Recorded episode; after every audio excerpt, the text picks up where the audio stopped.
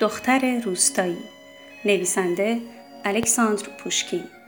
قسمت یازدهم. در همین لحظه خرگوشی از میان بیشه ها شروع به دویدن کرد. ایوان بریستوف و شکارچیش فریاد زدند که سگها را رها کنند. ایوان خودش با اسب به دنبال خرگوش دازید. اسب مورومسکی که با شکار آشنایی نداشت با ترس از جایش جست.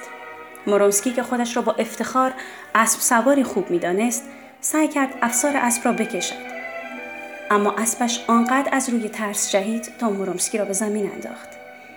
بعد از لحظاتی زمانی که اسبش متوجه شد سواری ندارد بی حرکت ماند.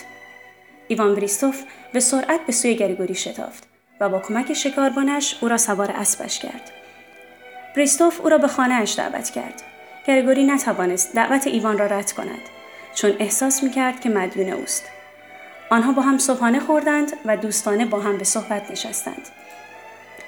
مورومسکی از ایوان خواست تا به او درشکه قرض دهد. زیرا او مجبور بود اعتراف کند که برای برگشتن به خانه با این وضع کبودی پاهایش نمی‌تواند روی اسب بنشیند. مورومسکی از ایوان قول گرفت که فردا به همراه الکساندر در پریلوچینا شامی با هم بخورند.